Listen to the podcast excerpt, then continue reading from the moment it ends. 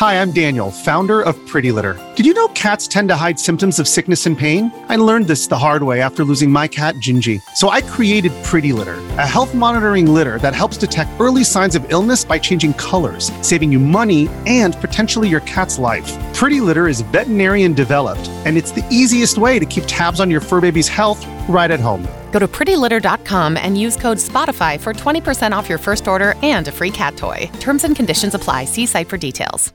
Today on the show, we're hopping into our bathyspheres, injecting some plasmids, and battling big daddies, if you know what we mean.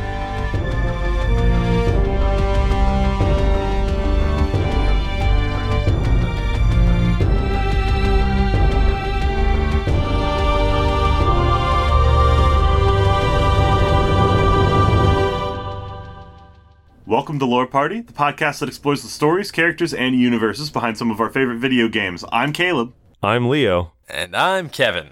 And today we are talking about the wonderful, glorious, and classic Bioshock series. God, it's so good. It's so I mean, really, beautiful. can you get better than Bioshock?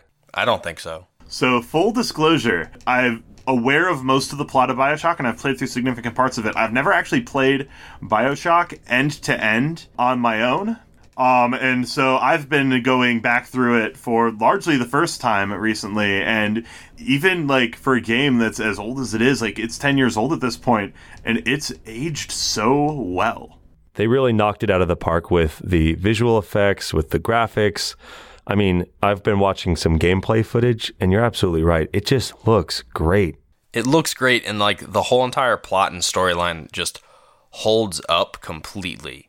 Like it will always be that one game where you're like, oh yeah, I know this one. Yeah, there's nothing nothing like setting up a bunch of melee bonuses and then running around with a monkey wrench reminding splicers that they could have had a V8. I will never forget that wrench. That was that wrench is is a is a very special wrench. There are many like it, but this one is mine. So, um, do you guys want to um explain to me and possibly people in our audience as a relative newcomer, um, give us a little bit of an expert um explanation of like what the Bioshock series is? Yeah, so Bioshock, and listen, we have a, a spoiler warning for all episodes of Lore Party. You know, listen to the episodes for which you've played the games, but this one especially because this game will last in history for having a great plot, really great twists, really amazing endings. So, take that as your your last warning. There's going to be a lot of spoilers for Bioshock throughout this episode. Um, but Bioshock is, and it started this one game, a survival horror game with a heavy focus on plot. Solid gameplay, to be sure, uh, but undeniably its success and endurance in our hearts ties to the world of Rapture. That was beautiful. That was a beautiful explanation. And definitely, I 100% believe um, that like 50, 60 years from now, when video games are like more accepted into like the main mainstream artistic canon and their be their history is being studied similar to how novels and movies are studied today, that Bioshock is going to be one of the games that like reluctant, frustrated high schoolers are going to be required to write essays on. I would 100% agree with that. I was looking up the kind of legacy of, or like the critical reception to Bioshock, and multiple people. So, like, the London Review of Books recognized it as one of the first video games to break into coverage of mainstream media to be covered as a work of art. Um, even Vox wrote that Bioshock was the first game that demonstrated video games could be a work of art.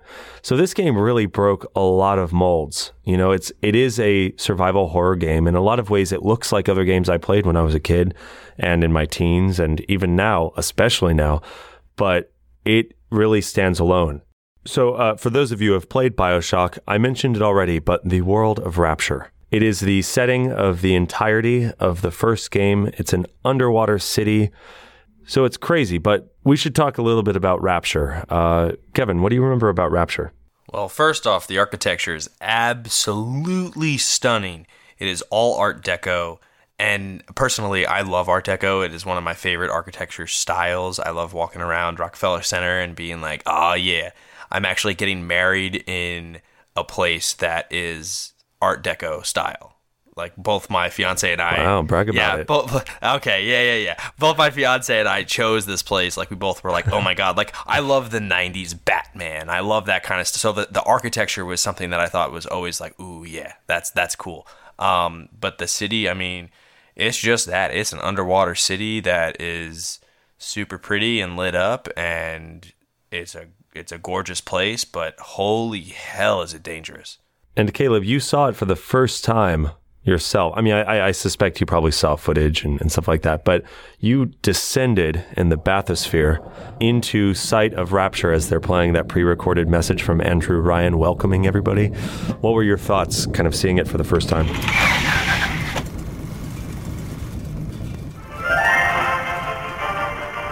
Like I said, but even even the first time I played it, like I had already known a lot about like what Rapture was as a concept, so I knew a little bit of what I was getting into. But like looking at it and exploring it from the inside, it's the difference between reading a plot summary of a book and seeing the book. I chose something different. I chose the impossible. I chose Rapture. And then even more so, even the way um splicers are introduced almost as soon as the oh, city itself Oh my is. god. The way that first splicer is introduced and is like trying to cut into your thing like so good. Is it someone new? It's a very good uh, just um opening demonstration of what the game like has in store for you like the tone that it wants you to set. Like this is a place that is like even even if not necessarily exciting, at least interesting. But like above all of it, like you got to get out of here for the sake of your fucking life. like it is worth mentioning. So Rapture, as mentioned, is a city at the bottom of the ocean, and it was built in 1946 in the Art Deco style. And it was it was populated by a bunch of people from 46 to 52 but then it started going downhill. So yeah, you arrive and you you are introduced to the splicers, and splicers are these people who have become addicted to a substance called Adam, which you inject into yourself to get kind of powers and and uh, and superpowers. Uh, discovered from slugs. So go figure. Slugs at the bottom of the oceans the key to superpowers. um, get yours today. My favorite, by the way, remains shooting swarms of bees from my arms. I mean, that's just that's the best. oh yeah, no. The thing about the game that I remember was like as soon as you get there, it's it's like in your face right away. It's like, oh, you in it now? Like you here? You ready? Like get, here you go. You got a wrench. That's it. And it's like, oh shit. it it was it's very terrifying and and like the whole city itself has this like f- film noir feel. Um, like I feel like if I watched like an old like you know detective movie or something like that's it kind of has that that kind of feel to it. And the whole thing about, like you said, like there's a whole plot already there, and it's your job to survive and figure out what's been going on. For as rich of lore as this game has, it's kind of funny how straightforward the plot is. It's like, hey, welcome to Rapture. Don't die. Try your hardest not to die. Do whatever it takes to not die. And that's the plot. That's the entire the plot. The plot of survival horror. This is horror. well, now okay. Then I have a, I, I have a question.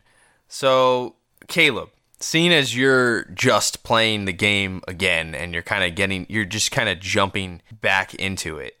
Would you kindly, you know, tell us about how you feel about that first experience it's, it's similar to what I was explaining before. Like I said, the first the first thing you see when you get into Rapture, like regardless of what your thought on Andrew Ryan's philosophy is when you first land, the first thing you see when you're actually in the city is a splicer killing someone and then trying to attack you. So like Rapture is introduced very quickly as regardless of what it was intended to be, it is now deadly. Get the fuck out. Atlas contacts you and promises you to be most likely your best bet on getting the fuck out. And that's ultimately what drives the plot.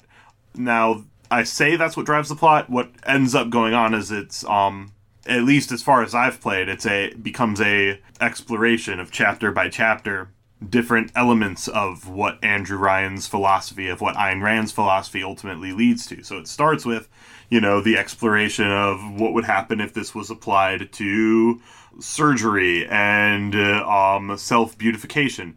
A doctor who's obsessed with perfecting the human form.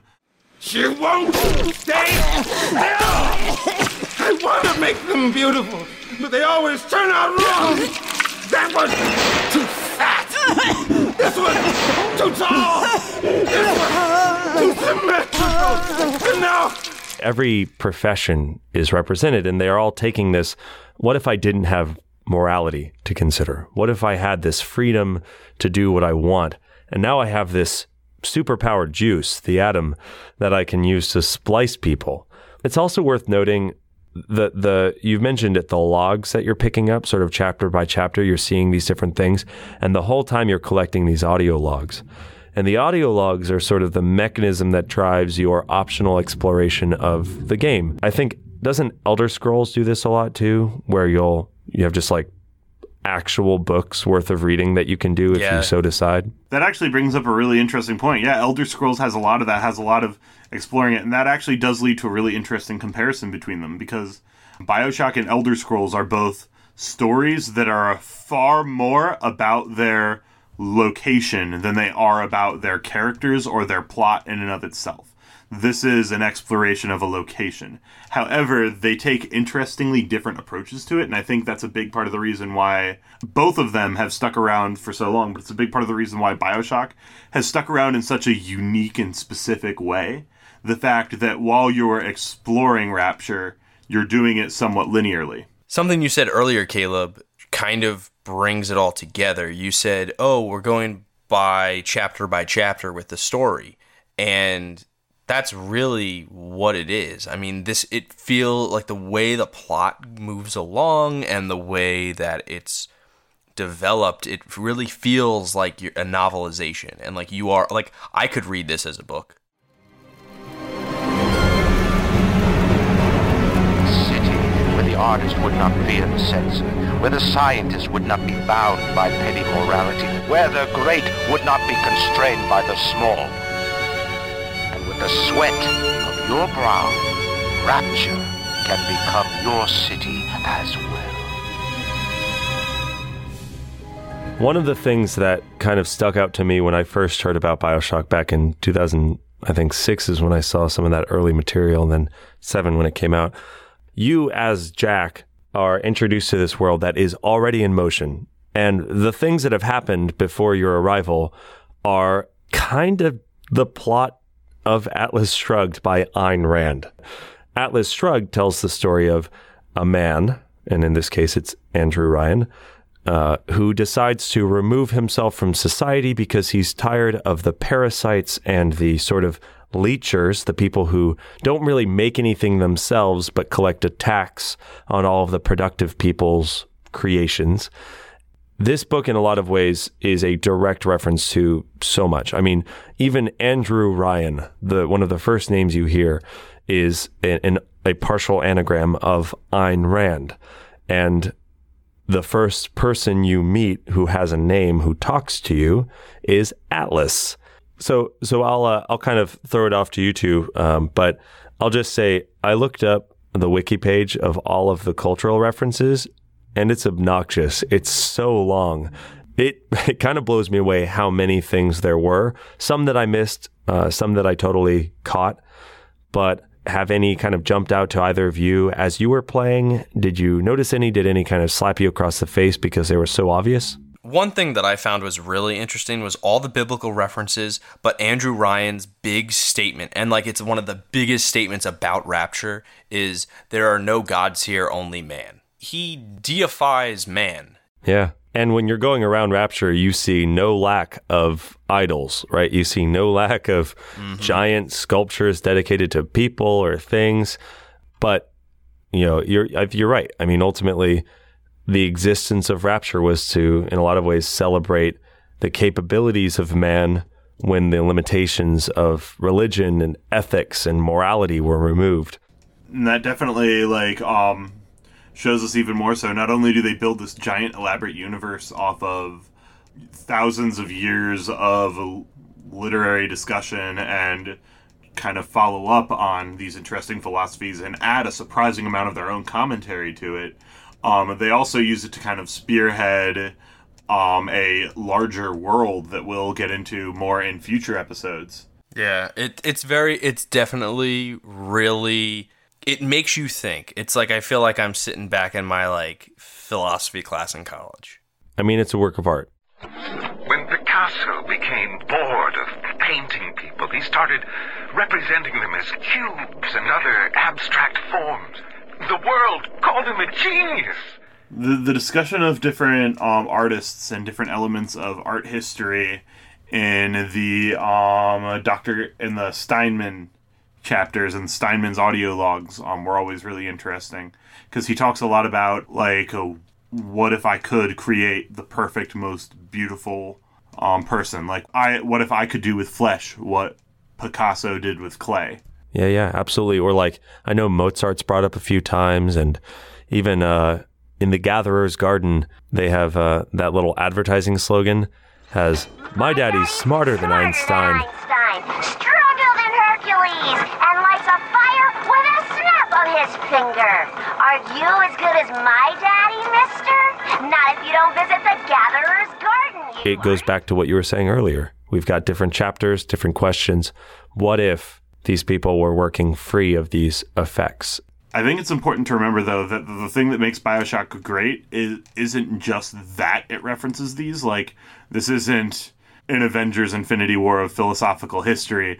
This is a continuation of the ideas. It it doesn't just reference Ayn Rand, it adds to the conversation. It is commentary on Ayn Rand. It is commentary on the Bible. It is commentary on Greek mythology. It is commentary on how all of these different interesting historical elements tie together. Great point. Yeah. Yeah, for, for when I first really truly played it, I really liked Andrew Ryan's philosophy in terms of like I liked that he was straight to the point and he was like, look, there's too many problems in the way society was. It's called caused war, it's caused all these problems. I'm going to try my own. And I thought, "Whoa. Now that's that's some ambition right there. This guy, wow, this guy's got some cojones." but the the big thing that stuck out with me was like, you know, on, there's no gods here, only man kind of situation. That really hit me because when you walk around Rapture, you see not only all of these, like I said earlier, all of these references to all these ancient, you know, Greek and Roman gods and and all that stuff, but like the whole thing about Adam deifies man in the sense of think think about it like this. In Rapture, you are it's based on science and art. But then you try Adam and you, you, you, use Adam and you use Eve, right? Think of it like this Rapture is the Garden of Eden.